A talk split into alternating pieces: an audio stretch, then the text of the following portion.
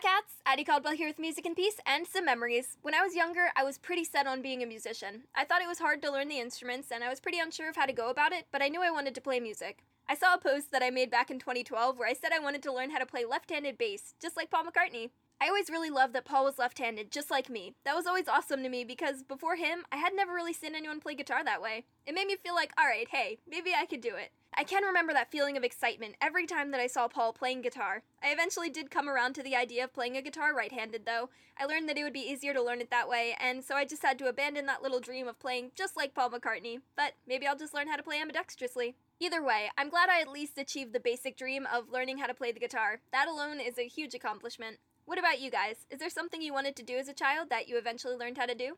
Can't wait to hear from you, and I hope you're having a wonderful day, as always. Bye, cats!